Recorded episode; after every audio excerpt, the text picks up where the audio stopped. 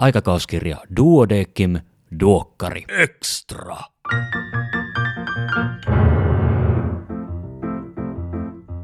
Tervetuloa kuuntelemaan Duokkari Ekstraa. Minä olen Kari Hevossaari, lääkäri Helsingistä. Tällä kertaa aiheena on myrkytystietokeskus. Ja kanssani siitä on keskustelemassa Tuomas Liljus, myrkytystietokeskuksen ylilääkäri. Tervetuloa, Tuomas. Kiitos, kiitos. Tosi kiva, että sulla oli aikaa tulla puhumaan Duokkari Ekstraan. Tälleen alkuun, niin kertoisit sä vähän itsestäsi, että miten sä oot päätynyt myrkytystietokeskukseen? Hyvä kysymys. Ähm, mä oon tosiaan taustaltani kliinisen farmakologian ja lääkehoidon erikoislääkäri. Ja me ollaan aika, aika pieni erikoislääkärijoukko, eli meitä on vain noin kolmekymmentä erikoislääkäriä koko Suomessa. Ja ollaan äh, perehdytty intensiivisesti lääkehoitoon liittyviin kysymyksiin. Ja ää, jo opiskeluaikana tuolla Helsingin yliopistossa niin päädyin hyvin nopeasti farmakologian osastolle tekemään lääketutkimusta, ja sitä kautta sitä lääkkeitä on ollut, ollut lähellä sydäntä jo nuoresta kandista lähtien. Ja, ja tosiaan tämä myrkytystietokeskus ja ää, farmakologian ja toksikologian työ niin on hyvin, hyvin lähellä omaa osaamisaluetta ja myös kiinnostusta. Eli tässä tavalla yhdistyy sekä lääketiede, mutta myös paljon farmasia ja ö, fysiikka ja kemiakin jollain, jollain tasolla. Eli sillä tavalla, tavallaan ö, silloin, kun myrkkäriin päädyin työhön, niin totta kai mukana oli myös sattumaa, mutta myös paljon tämmöistä pitkäjänteistä kiinnostusta nimenomaan farmakologiaa ja toksikologiaa, joka on tavallaan vähän niin kuin farmakologian jatke. Joo. Onko se sitten lukenut nuorena poikana tai vanhempanakin poikana niin erilaisia salapoliisiromaaneja, missä myrkytetään mitä mystisimmillä aineilla? No totta kai pojilla vilkas mielikuvitus on, mutta en nyt ehkä ihan tietoisesti tai mitenkään systemaattisesti näitä tapauksia ole seurannut. Ehkä nämä tässä sitten, sitten tosiaan tämän farmakologiurapolun myötä, niin totta kai tämän, tämän tyyppiseenkin tapauksiin sitten mielenkiinto herännyt, mutta Mutta ei ehkä vielä ihan pikkupoikana. Pikkupoikana haaveammatti oli tietääkseni lentäjä ja ehkä myös lääkäri sitten jossain vaiheessa. Okei. No niin, eli sä oot jo puolet, puolet haaveammateista toteuttanut ja ei muuta kuin lentolupakirjaa suorittamaan. No tota... semmoinen kyllä sattuu olemaan. Okei, eli sä, sä oot toteuttanut sun lapsuuden haaveet. Kyllä. No, tämä lääkärin työ on ammatti ja lentäminen vaan sitten harrastus. Että hyvä, hyvä pitää se asia näin päin. Mun tekisi mieli alkaa kyselemään lentämisestä enemmän, mutta koska tämä ei ole Duokkari Extra lentämisestä, vaan myrkytyksistä ja ennen kaikkea myrkytystietokeskuksesta, niin mennään, mennään siihen suuntaan. Ja, tota, ja nyt siis numero kolmetoista neljätoista Duodecin lehdessä, eli kesänumero, niin siinä on, siinä on teemaosio myrkytyksistä, jonka sinä, Tuomas, ja Pirkko Kriikku olette erikoistoimittaneet. Ja tota, siinä te käytte varsin kattavasti läpi, läpi erilaisia myrkytystilanteita. Ja katsotaan kohta, kohta sitä sisältöä vähän, vähän tarkemmin, mutta puhutaan ensin sun työpaikasta, Jouko. Eli, eli myrkytystietokeskus. Se, se on varmastikin niin kuin sana, jonka valtaosa suomalaista tietää, mutta sitten kuinka, kuinka moni oikeasti joutuu olemaan teihin yhteydessä. Niin ihan tällaisia, tällaisia niin kuin, vähän niin kuin tyhmiä kysymyksiä, mutta että mikä on myrkytystietokeskus ja ketä varten se on? Onko se, onko se niin kuin huolestuneita kansalaisia vai, vai tota, onko se, onko se lääkäreitä varten? No, meillä toiminta ajatuksena on se, että me ollaan hyvin matalan kynnyksen keskus, eli meitä saa, saa ja pitääkin lähestyä hyvin matalalla kynnyksellä.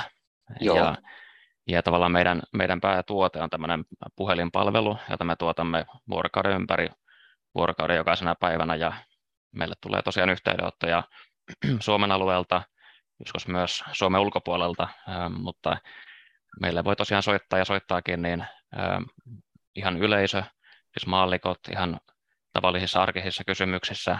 Kyseessä voi olla tämmöinen, tämmöinen myrkytystapaus tai myrkytyksen epäily, tai sitten ihan tämmöinen yleiskysely, että voisiko vaikka jokin kasvi olla myrkyllinen.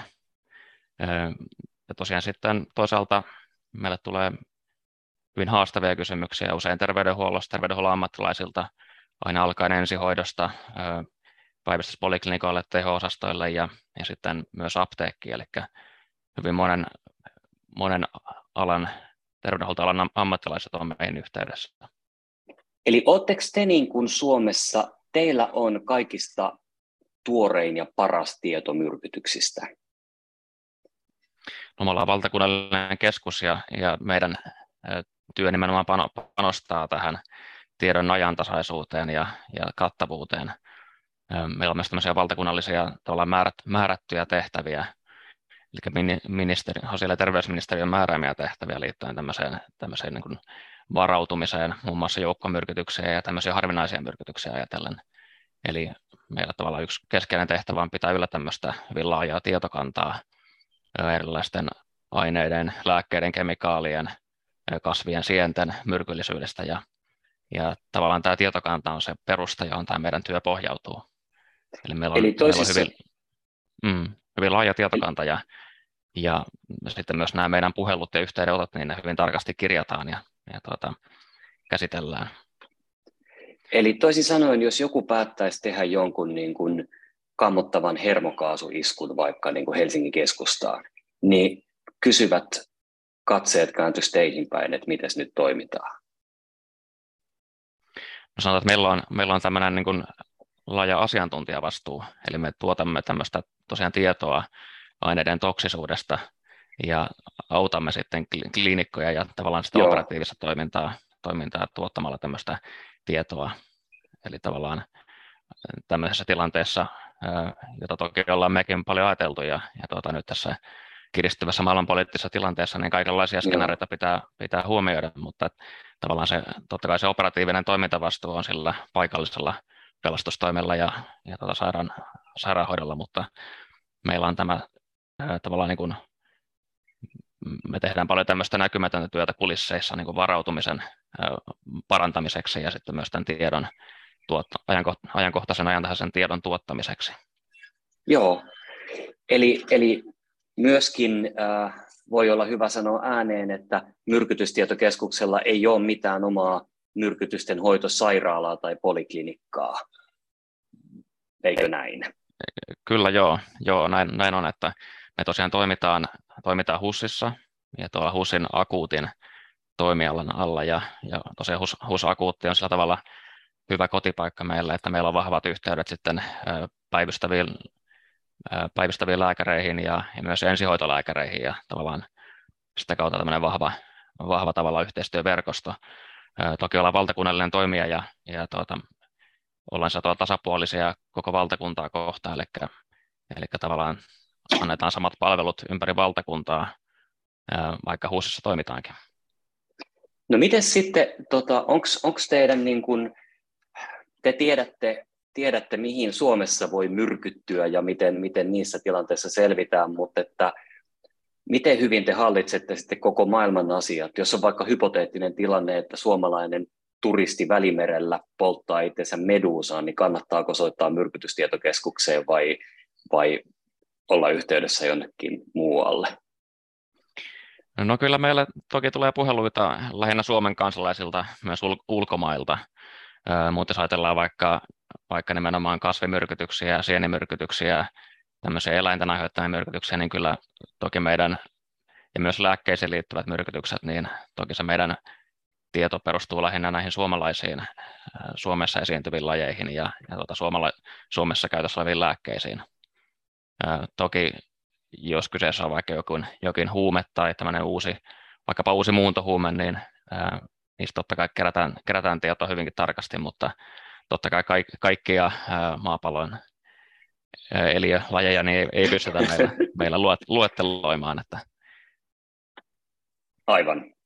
Eli toisin sanoen, hyvä kuulija, jos olet aikeessa lähteä matkalle, ota selvää matkakohteen myrkyllisistä asioista ja miten niiden kanssa toimitaan ihan itse jo etukäteen. Tota, onko sitten, onko teillä omat, omat numerot kansalaisille ja, ja tota, kollegoille, joihin soittaa? No meillä on tällä hetkellä äh, tavallaan oikeastaan kaksi numeroa. Toinen on tämmöinen Joo. nolla yhdeksän alkuinen ja toinen on nolla kahdeksansataa numero. Nämä, nämä tavallaan ohjautuu samaan, samaan puhelimeen tai samaan tämmöiseen jono, jonojärjestelmään. Me ei olla sen takia lähdetty erittelemään näitä terveydenhuollon puheluita ja, ja maallikkojen puheluja, koska ajatellaan, että ää, tavallaan maallikoilla on kova hätä sen asiansa kanssa. Usein, usein kyseessä on hyvin pelottava tilanne, se on tämmöinen myrkytys, Joo. epäily tai selvä altistus. Ja ajatellaan, että taas terveydenhuollon piirissä oleva henkilö, niin hänellä on jo, hänellä on jo niitä peruselintoimintoja turvataan ja tavallaan jonkinlainen jonkinlainen apu jo siinä olemassa, että ei ole lähdetty tavallaan priorisoimaan kumpaakaan ryhmää, vaan Joo. meillä on, meillä on niin kuin yksi, yksi tavallaan puhelujonojärjestelmä.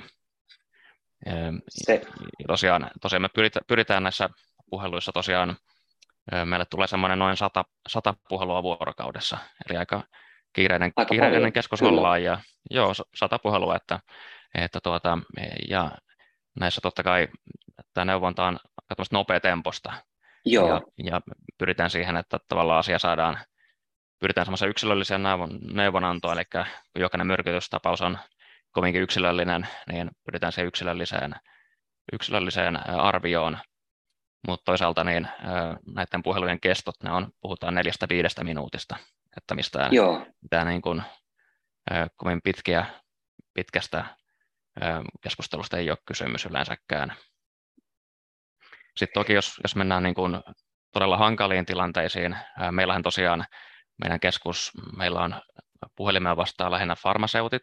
Joo. He on, he on hyvin pitkän kokemuksen omaavia farmaseutteja ja monella on, monella on myös muun alan tutkintoja. Meillä on, meillä on biologian alan asiantuntijat, on toksikologia, on, on kemisti. Heillä on tosiaan paljon taustakoulutusta ja, ja tuota pitkä, monella on hyvin pitkä ura meillä myrkytystietokeskuksessa, että he on tavallaan, he on tavallaan niitä salapoliiseja tässä. Joo. He on loistavia, loistavia tuota, arvioimaan.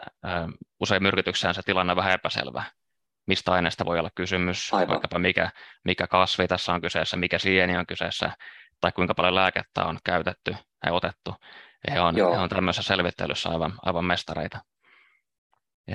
Ja tavallaan se niin kuin riskin, riskin arvio ja toksisuuden arvio on niin kuin meidän farmaseuttien tavallaan se heidän ydintyö ja he on siinä äm, loistavia. Ja sitten meillä on tavallaan, sillä takana toimii sitten ä, kolme lääkäriä ja meillä sitten ehkä enemmän se, meillä on tavallaan niin kuin se lääketieteellinen osaaminen ja tavallaan että hoito, niin kuin jotenkin vakavissa myrkytyksissä näiden hoitovaihtoehtojen punninta ja tämän tyyppiset asiat on sitten ehkä meillä se niin vastuu, vastuualue. Joo. Eli hyvin tämmöinen moniammatillinen joukko tosiaan sekä farmasian että lääketieteen alan ammattilaisia. Ja lääkäreistäkin meillä niin tosiaan meillä on hyvin moni, monenlaisia taustoja, että minä olen tosiaan kliinisen farmakologian erikoislääkäri ja, ja sitten meillä on toisaalta meillä on ensihoitolääkäri ja tehohoitolääkäri, jotka on taas sitten näillä alueilla eksperttejä ja tavallaan niin kuin se tiedon tuominen yhteen tai moniammatillisuus on meillä hyvin keskeistä. Toi kuulostaa siltä, että kun, kun, tota, kun teitä esimerkiksi on vain vaan kolme lääkäriä ja te olette vuorokauden ympäri avoinna, niin valvottuja öitä on luvassa. Öö, joo, kyllä, kyllä tosiaan tämä päivystys toimii aika pienellä tavallaan ringillä, eli farmaseutteja meillä on yksitoista ja, ja tavallaan he pyörittää sitä palvelua kaksikymmentäneljä seitsemän. Että nyt vaikkapa tässä korona, koronapandemian aikaan, kun, kun oli riski sillä, että tulisi tämmöisiä altistumisia, niin, niin jouduttiin aika paljon tekemään tämmöistä varautumistyötä sen tilanteen varalle, että meillä tulisi tavallaan joukkoaltistuminen. Ja niinpä meillä muun muassa tämä puhelinvastaustoiminta, niin luotiin järjestelmät, voidaan tehdä myös tämmöistä etävastaamista, etävastaustoimintaa ja tavallaan, että voidaan altistuneet, tavallaan, tai voidaan, voidaan vastata myös kotoa ja tavallaan niin tämmöistä varautumista vaaditaan. Meitä tosiaan on, on, on tosiaan kolme lääkärin virkaa ja toki se määrä voisi olla suurempikin, ää, etenkin jos haluttaisiin pitää yllä tämmöistä vuorokauden ympäri olevaa lääkäripäivystystä. Joo. Ja tällä hetkellä tavallaan lääkärit toimii virka, virka-aikaan ja, Joo. ja sitten tämä farmaseuttirinki pyörii vuorokauden ympäri. Tuleeko nämä puhelut ihan, ihan niin kuin satunnaisesti vai onko jotain sellaisia niin kuin, tavallaan piikkiaikoja, jolloin, jolloin kaikki soittaa? No kyllähän tässä paljon on, tässä on ensinnäkin niin kuin vuoden sisällä on variaatiota ja sitten päivän sisällä on variaatiota ja viikonpäivien sisällä on variaatiota, että jos ajatellaan vuosit, vuositasolla, niin nyt tässä tavallaan tämän myrkytysteeman ilmestymisen ympärillä meillä on tosiaan sinilevä ja sienet, kasvit kukoistaa, tavallaan just tämä elo, heinä-elokuun aika on semmoista kiire, kiireisintä aikaa niin kuin puhelujen määrän suhteen meillä. Joo. Öm, ja tosiaan, tosiaan ehkä myös päihteiden ja alkoholin käyttö jonkin verran lisääntyy kesällä. Jos taas sitten ajattelee kellon, kellonaikoja niin kuin vuorokaudessa, niin toi alkuilta ja ilta öö, on, on kiireisintä aikaa, että sitten siinä aamupäivän tunteena on ehkä, ehkä rauhallisenta, että tämä näkyy kyllä ihan Joo. selvästi meidän noissa tilastoissa. Entä voiko sanoa, että mikä on, mikä on sellainen niin kuin tyypillinen puhelu? Totta kai jokainen puhelu on erilainen, mutta nouseeko sieltä esiin jotkut semmoiset niin kuin, no, samanlaiset puhelut? Mm, mm. No ne on kyllä kovin, kovin vaihtelevia, että, että tavallaan tämä myrkytystietokeskustoiminta on niin kuin, nyt Helsingissäkin HUSissa alkanut sen kuusikymmentä vuotta sitten, ja tavallaan tämän tavallaan niin kuin alkuunpaneva voima on ollut tämmöistä niin kuin nimenomaan lasten, lasten tuota, myrkytyskuolemat, jotka no sitten onneksi tässä vuosikymmentä aikana on onnistuttu kitkemään aika lailla lähes nollaan, eli käytännössä tällä hetkellä pikkulapsia ei, ei myrkytysten vuoksi onneksi menehdy. Saanko keskeyttää sinut heti, heti tähän, mm. tähän kysymykseen, että ihan makaberia, mutta et mikä, mikä oli se, mihin pikkulapset sitten aikanaan myrkyttyy, että mistä, mistä tavalla on päästy eroon? No tämmöinen tavallaan niin kuin turvallisuus on lisääntynyt, eli ennen vanhaan ehkä tiettyjen ke- kemikaalien, lä- lääkkeiden, ää, tämmöisten maataloustuotteiden ö, säilytys oli vähän, vähän tosiaan leväperäisempää ja, ja sitä kautta sitten lapset pääsi käsiksi helpommin erilaisiin kemikaaleihin, vaikka li- lipeä esimerkkinä. Öm, nyt nyttemmin sitten tavallaan on, on tehty paljon valistustyötä ja, ja sitä kautta ää, päästy näin, näinkin hyvään tai parempaan tilanteeseen, että ja nyt sitten ehkä uutena, uutena tämmöisenä ilmiönä, mikä meitä kovasti huolestuttaa ja mikä tässä myrkytysteemassakin on, on, on eräänä, tai on tämän alkuperäistutkimus liittyy tämmöistä niin kuin nuorten huumemyrkytyskuolemiin, Joo. jotka ikävä kyllä on tässä, tässä nousussa. Eli tässä tosiaan tässä tutkimuksessa oikeuslääketieteen osaston, T H L:n oikeuslääketieteen osaston kanssa katsottiin tosiaan näitä nuorten huumemyrkytyskuolemia ja, ja tuota, ikävä kyllä nämä on, nämä on noususuuntaisia ja, ja samaten tässä meidän, meidän puheludatassa, niin myrkytyspuheluissa, niin, niin tämmöinen jopa al- alaikäisten altistuneiden määrä on, on tässä ihan viime, viime vuotena lisääntynyt. Eli, eli huolestuttava trendi ja tavallaan tämmöinen uusi, uusi trendi.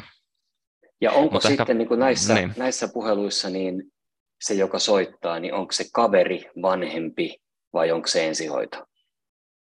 No joo, nämä tullaan kyllä yleensä enemmänkin terveydenhuollosta. Joo.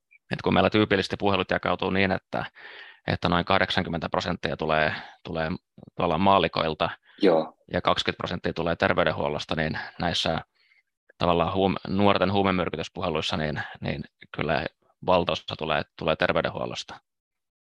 Mutta ehkä tuohon sinun alkuperäiseen kysymykseen, mikä on tyypillinen, niin. tyypillinen myrkytyspuhelu, niin, niin tosiaan niin kuin sanoin, että nämä lasten myrkytyskuolemat on, on tosiaan saatu painettua lähelle nollaa, mutta siitä huolimatta yksi keskeinen ryhmä edelleen, josta soitetaan, on, on pikkulapset, Joo. jotka on nimenomaan, puhutaan yksi-kaksivuotiaista tämmöisistä taaperoista, jotka on tämmöisessä niin kuin maistelu oraalivaiheessa ja laittaa suuhunsa kaiken, mitä, mitä vastaansa, äh, mitä eteen, eteen tulee. Ja, ja tuota, äh, onneksi näistä tämmöistä puheluista niin valtaosa on hyvin, sanotaanko banaaleja, eli, eli voidaan hyvin mielin sitten, sitten tuota, rauhoitella äitiä tai isää, vanhempaa ja, ja tuota, todeta, että tässä nyt ei ole kyse mistään myrkytysvaarasta, että, että kasvilehden nuolaisu ei, ei aiheuta myrkytysvaaraa, mutta, mutta tavallaan tämä on niin kuin ehkä semmoinen yksi niin kuin lapsiin liittyvä liittyvät kyselyt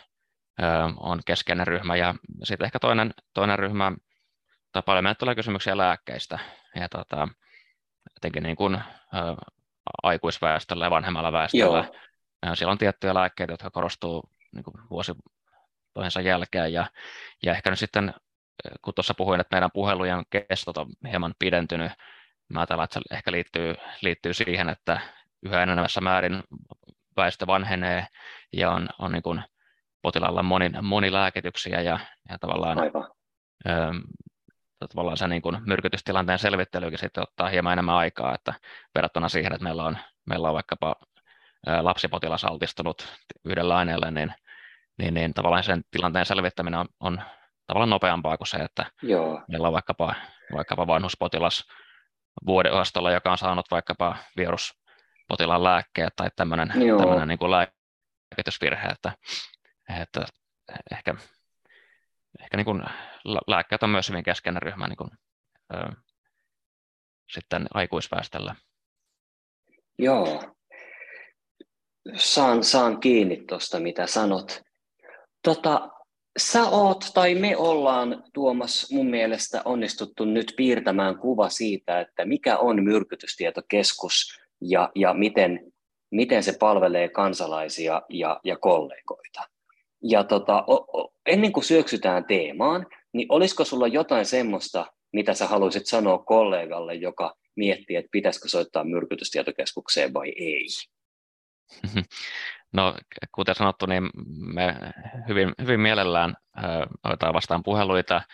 Me ollaan tota, hyvin tavallaan ollaan aiheesta hyvin, hyvin innostuneita ja kiinnostuneita ja, ja tuota, ää, tavallaan tämä niin kuin yksilöllinen, yksilöllinen riskiarvio ja, ja tavallaan sen ää, niin kuin kiireisen, kiire, kiireisen kliinikon tukena toimiminen, niin se on meille tavallaan ää, kunnia, kunniakysymys ja ää, totta kai myös Myös tavallaan meille soittaminen tai palvelee myös, myös yhteiskuntaa siinä mielessä, että me, me kerätään näitä, sitten näitä tuota, myrkytystapauksia, eli mielellään sitten jos kliinikoilla on, on tuota, ollut hankalia myrkytystapauksia ja, ja tuota, näistä kerätään mielellään sitten anonymisoituja epikriisejä, Joo. Joita, joita, joita sitten voidaan, voidaan käyttää muiden myrkytyspotilaiden hoidossa jatkossa hyväksi. Eli tota, ähm, Tosiaan ollaan matalalla kynnyksellä konsultoitavissa ja, ja tavallaan meidät tavoittaa hyvinkin, hyvinkin nopeasti yleensä, että kannattaa soittaa. Selvä. Me, me soitamme, kun tarve tulee. No mutta sitten tämä teidän kokoama erittäin hieno teemaosio. Niin tota, mä voisin tässä niin kuin lyhyesti kertoa, että mitä, mitä kaikkea se sisältää, mitä kaikkea herkullisia tietopaketteja te olette meille kesälukemiseksi suunnitellut. Ja tota, täällä on pääkirjoitus aiheesta myrkytyslääkekoordinointia usealla terveydenhuollon tasolla, ensihoidosta valtakunnalliseen varastointiin. Ja eikö niin, että tässä käydään läpi just sitä, mitä sä tuossa jossain vaiheessa vähän sivusitkin, että niin kun te olette se taho, joka funtsii sitä, että mitä kaikkea Suomessa pitäisi olla siltä varalta, että tapahtuu kauhea asia A, B tai C? Kyllä, kyllä joo. Eli tosiaan tuossa äsken puhuttiin tästä meidän tavallaan peruspalvelusta, eli tästä, tästä niin neuvonta, neuvontatyöstä ja tästä puhelin, puhelinpalvelusta, mutta tosiaan, tosiaan niin tehdään, tosiaan tämä pääkirjoitus liittyy nimenomaan tähän myrkytys, myrkytyslääkkeisiin ja antidootteihin, eli antidootti sanana tarkoittaa tämmöistä vastalääkettä tai vastamyrkkyä, eli hyvin tämmöistä spesifistä lääkettä tiettyä myrkytystä kohtaan. Ja, ja tosiaan tässä tällä saralla ollaan, ollaan tavallaan viime vuosina saatu aikaan aika, aika paljon, ja nämä on mielestäni hyvin tämä, niin kuin innovatiivisia ja, ja tota, edelläkäviä projekteja. Joo. Esimerkiksi tämä, tämä, meillä on tämmöinen kansallinen myrkytys, anteeksi, valtakunnallinen myrkytyslääkevarasto ja myrkytyslääkerekisteri. Eli Terveysportissa käyneet kollegat on ehkä saattanut havaita sen etusivulla tämmöisen linkin myrkytyslääkerekisteriin. Ja tämä rekisteri on sellainen ä, automaattisesti päivittyvä tietokanta, joka saa tietoa sairaala-apteekkien ä, varastosaldoista ja tähän päivittyy kaikkien sairaala-apteekkien tiedot näiden ä, myrkytyslääkkeiden saldoista. Eli sellaisessa tilanteessa, jossa vaikkapa olisi, olisi kyseessä vaikkapa joku harvinainen myrkytys, jos halutaan tietää, mistä antidottia Joo. on saatavilla, niin tästä löytää tavallaan kliinikon äärimmäisen kätevä työkalu, kun saman tien pääsee käsiksi tietoon, mistä sairaalasta tämmöistä antidootteja voisi löytyä ja miten paljon. Eli vaikka joukkomyrkytyksessä, niin näitä antidootteja voidaan sitten yhteistyössä saada sinne jopa ensihoito- tai tapahtumapaikalle. Että, ja tämä, saman tällä voidaan äh, koordinoida sen potilaan oikeaa hoitopaikkaa. Et, tosiaan edeltäjäni niin Leena Soininen äh, tämän laittoi, laittoi pystyyn ja, ja tuota, toki pitkällisen valmistelutyön jälkeen. Ja, ja tuota, on tästä, tästä erittäin, on mielestäni erittäin innovatiivinen ja, ja tavallaan niin kuin ajan hermolla oleva projekti. Ja nyt esimerkiksi tämä koronapandemiakin on tässä osoittanut, että, että tosiaan tämmöistä niin kuin lääkevarautumista ja tavallaan lääkkeiden ihan sen määrän, määrän ja saatavuuden koordinointia niin tarvitaan, tarvitaan kyllä. Aivan. Ja sitten tähän tosiaan kytkeytyy tämä tämmöinen valtakunnallinen myrkytyslääkevarasto. Eli, eli tavallaan näiden antidoottien kohdalla, niin kuin tässä pääkirjoituksessakin puhutaan, niin, niin tavallaan keskeinen ongelma on se, että näitä tarvitaan hyvin, hyvin harvoin. Varsinkin tiettyjä antidootteja, jotka on mm. käytössä harvinaisiin myrkytyksiin. Puhutaan vaikkapa raskasmetallimyrkytyksistä, Joo. joihin on käytössä tämmöiset kelaattorihoidot, ja näitä käytännössä on tarvittu Suomen historian aikana ehkä yksittäisiä kertoja. Ja toisaalta nämä lääkkeet on kuitenkin kalliita, ja niillä on tietty säilyvyysaika. Eli riskinä on se, että ne vanhenee varastoon, ja, ja tavallaan tämmöinen valtakunnallinen varasto, joka on meidän myrkytystietokeskuksen hallinnoima, niin tämä, siellä tavallaan pyritään varastoimaan nimenomaan tämmöisiä harvinaisia ja, ja ehkä nopeasti myös vanhenevia tuotteita, Aivan. jolloin tämä, tämä sitten säästää niin kuin sairaanhoitopiiriä ja tulevien hyvinvointialueiden lääkekuluissa. Eli pyritään tavallaan tiettyjä tuotteita keskittämään valtakunnallisesti. Eli te todella te koordinoitte, koordinoitte tätä hommaa ihan koko koko valtakunnan tasolla. Kyllä. Ja sitten ehkä vielä yhtenä tai tavallaan kolmantena, kolmantena tämmöisenä Joo. pointtina on, on tämmöinen myrkytyslääkesuositus, joka itse asiassa on tässä, tässä meillä juuri ö, parhaillaan työn alla, ja, ja tuota, tämän numeron ilmestyessä niin, niin sitten, sitten julkaistaan. Eli, eli tosiaan tämä suositus ohjeistaa toimijoita siitä, että mi, minkälaisia määriä ja mitä antidootteja tulisi tulis varastoida milläkin terveydenhuollon tasolla. Hyvä, tosi hyvä. Joo, ja tuota, ehkä tuossa tosiaan tässä, tässä vielä pääkirjoituksessa niin, niin, niin puhutaan myös tästä, tästä tavallaan kansainvälisestä yhteistyöstä. Ää, nythän tosiaan Suomi on sinänsä aika pieni valtio, ja, ja tuota, paljon, paljon on puhuttu myös, myös antidoottien kohdalla tämmöisestä niin kuin E U-tason varautumisesta Joo. ja myöskin Pohjoismaiden tason varautumisesta, ja, ja tässä Tässä otetaan kantaa muun muassa, tuossa myöhemmin tulee, teemassa tulee tämmöinen käärme, käärmemyrkytysartikkeli, ja, ja tavallaan meillähän Suomessa on, on tämmöisiä eksoottisia käärmeitä harrastelijoilla, puhutaan, puhutaan niin kuin sada, sadastakin erilaisesta lajista, ja, ja tuota, näitä kohtaanhan meillä Suomessa ei ole, ei ole antidootteja varastoituna, kun taas vaikkapa sitten Ruotsissa, jossa näitä käärmeitä on huomattavasti enemmän, ja myös tämmöisiä eksoottisten käärmeiden puremia on, on huomattavasti enemmän, niin heillä on varastoitunut näitä antidootteja. Itse näkisin tämmöisen pohjoismaisen yhteistyön hyvinkin luontevana tavallaan jatkokehitysmallina. Ikävä kyllä nyt tämä lainsäädäntö, mikä Pohjoismaissa vallitsee liittyen lääkkeiden vientiin ja tuontiin, niin se ei ihan helposti mahdollista tällaista, tällaista sujuvaa hätätilanteessa tapahtuvaa lääkkeiden vientiä ja tuontia, että tämä on ehkä yksi asia, missä, mihin tässä pääkirjoituksessa halutaan, halutaan tota, myös ottaa kantaa. Mut eli toisin sanoen, äh, jos, jos niin kuin päättää hommata itselleen jonkun eksoottisen käärmeen, nyt en keksi mitään muuta myrkkykäärmettä kuin musta mamba, niin, tota, niin sitten täytyy niin kuin hyväksyä se tosiasia, että välttämättä vastamyrkkyä ei ole saatavilla helposti, jos, jos tota, oma käärme puree. Kyllä, joskin tavallaan hyvä muistaa, että ylipäätään kaikissa myrkytyksissä niin, niin tavallaan se lähtökohtainen hoito on oireenmukainen hoito, että näitä, onneksi näitä tämmöisiä vastamyrkkyjä, antidootteja kumminkin tarvitaan vain hyvin harvoissa tapauksissa, että, Et sillä tavalla hoitoa, hoitoa kyllä kuitenkin saa, vaikka, vaikka tämmöinen spesifinen antidootti puuttuisikin.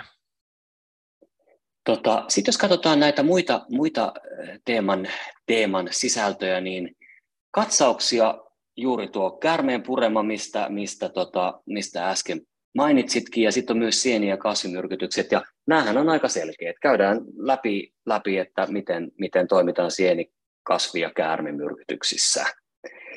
Sitten on, on tämä tota noin niin,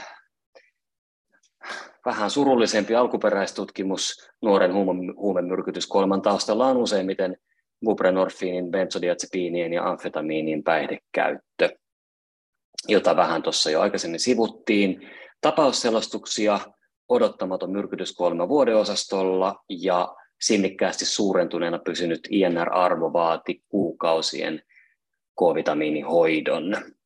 Ja, tota, ja sitten on kuukauden kollegan esittely Maria Kratz, joka on siis ilmeisen monipuolinen myrkytysten hoitolääkäri, paitsi ensihoitolääkäri, niin myös teillä töissä.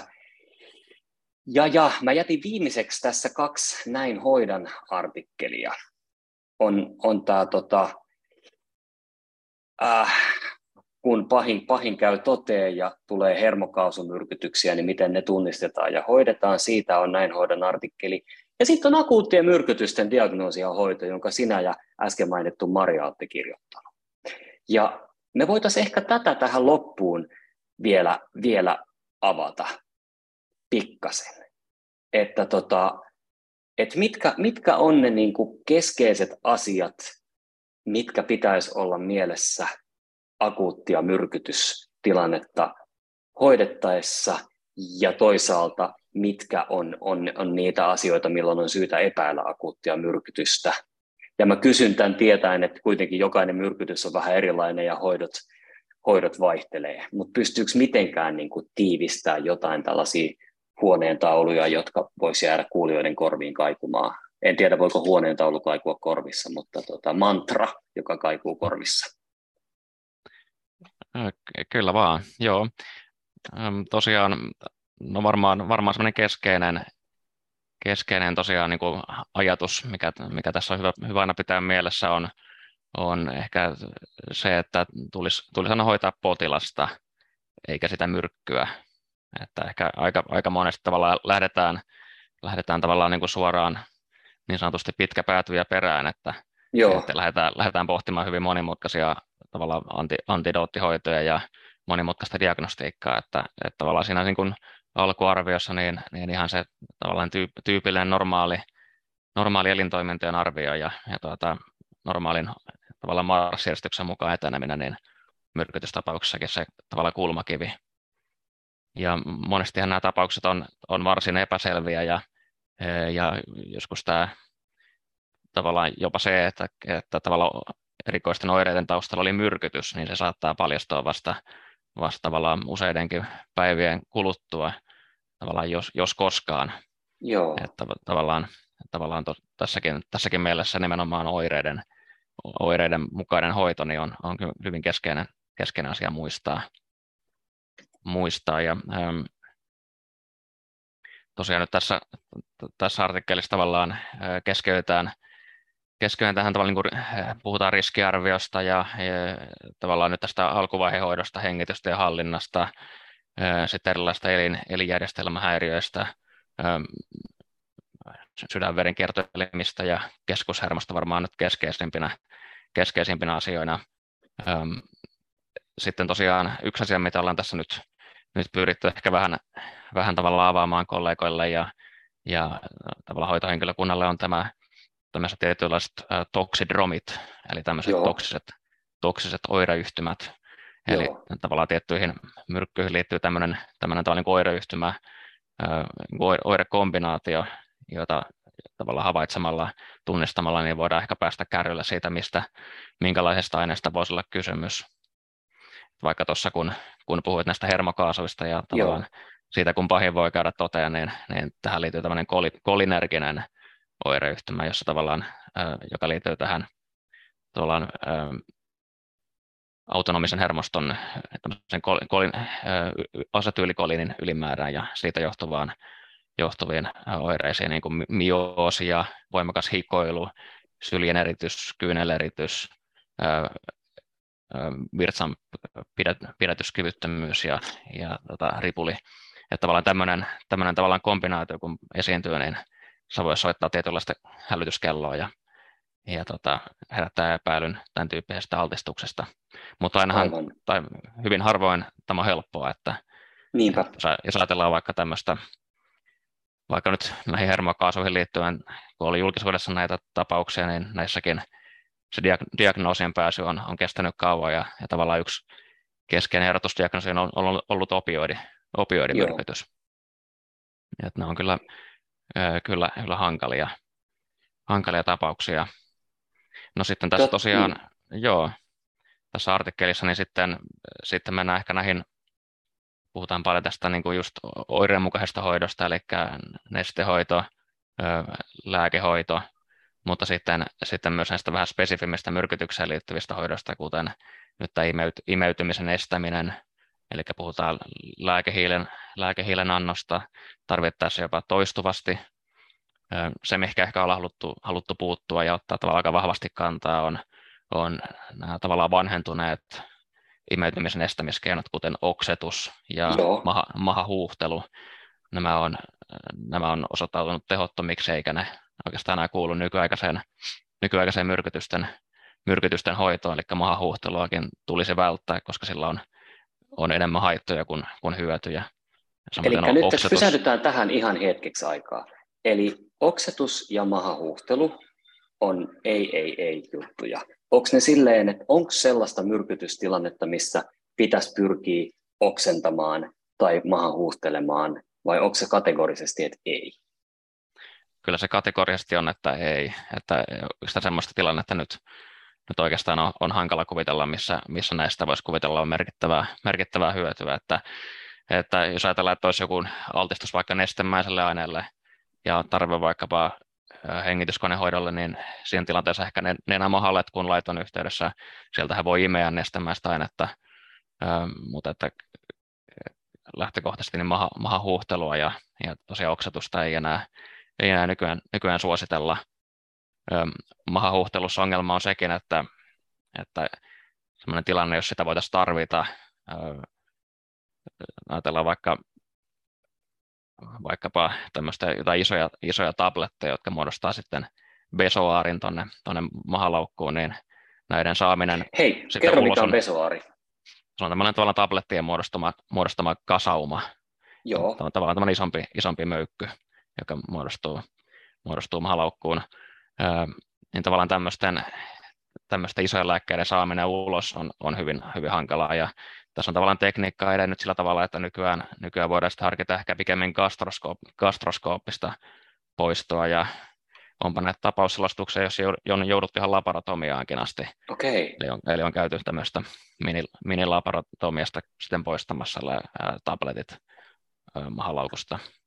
Okay. Tavallaan tässä on niin kun, ää, ehkä menty eteenpäin siinä mielessä, että ajatellaan, että tämä maha, mahahuuhtelu on kuitenkin riski, se on, se on aspiraatioriski ja tavallaan ja kun viitteitä siitä, että nämä, tämä myrkky saadaan, saadaan ulos, niin siitä kuitenkaan takeita ei ole, niin on ajateltu, että, että tosiaan hajat on suuremmat kuin hyödyt.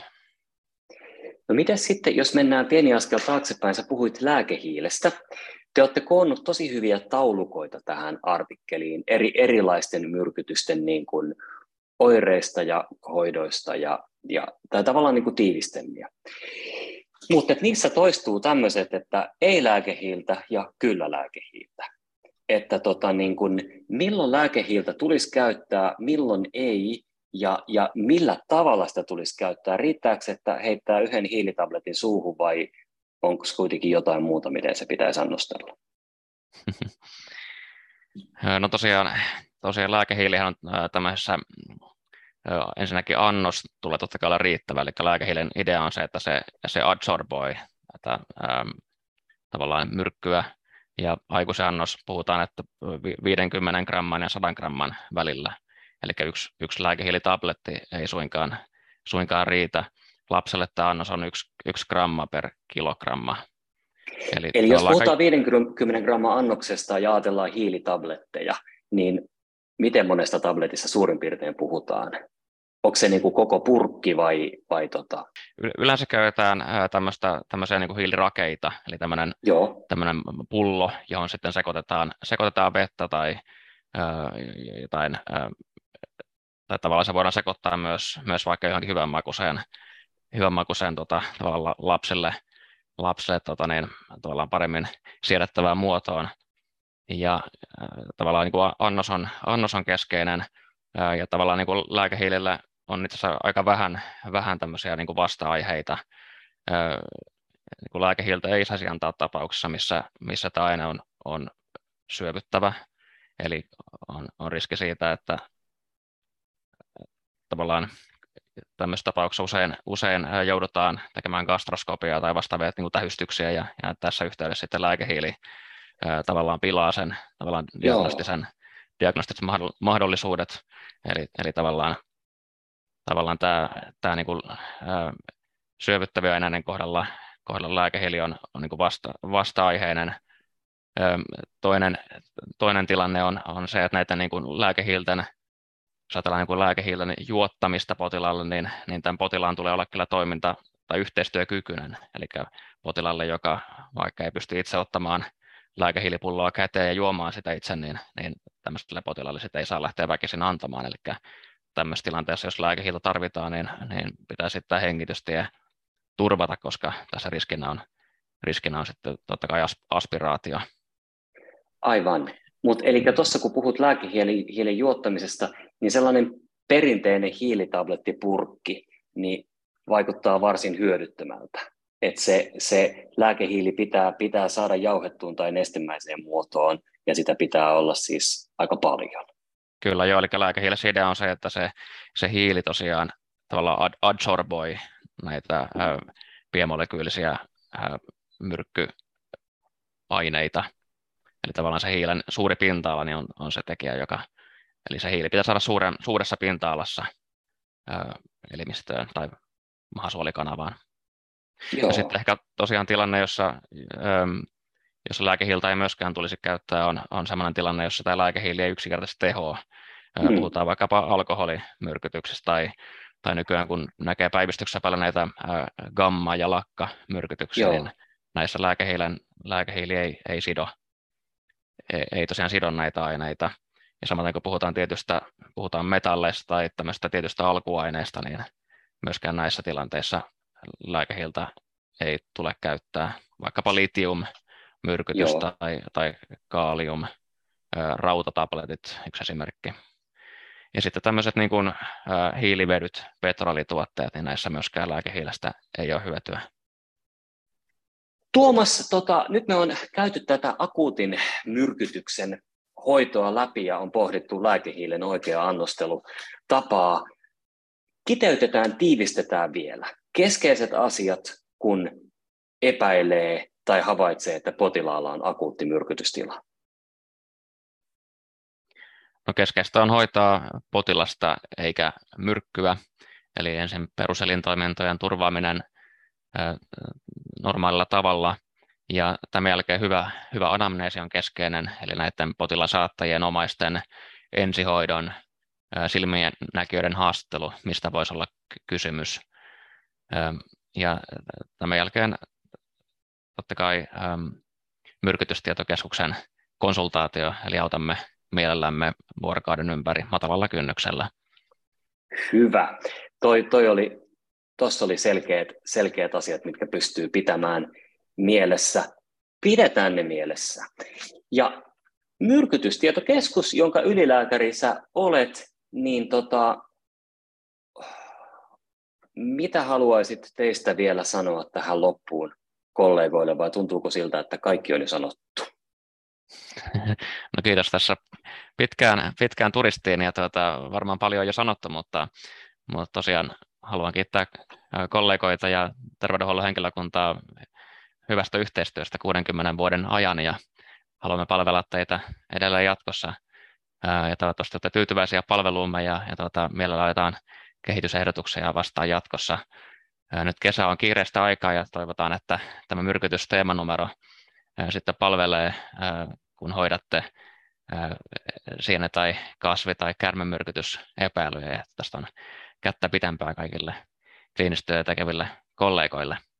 Ja tosiaan ollaan yhteydessä ja, ja kiitoksia Kari haastattelusta. Kiitos Tuomas sulle, että sulla oli aikaa tulla puhumaan Duokkari Ekstraan. Ja hyvät kuulijat, oikein hyvää kesää teille. Pitäkää huolta itsestänne ja läheisistänne ja potilaistanne. Moi moi! Moi moi!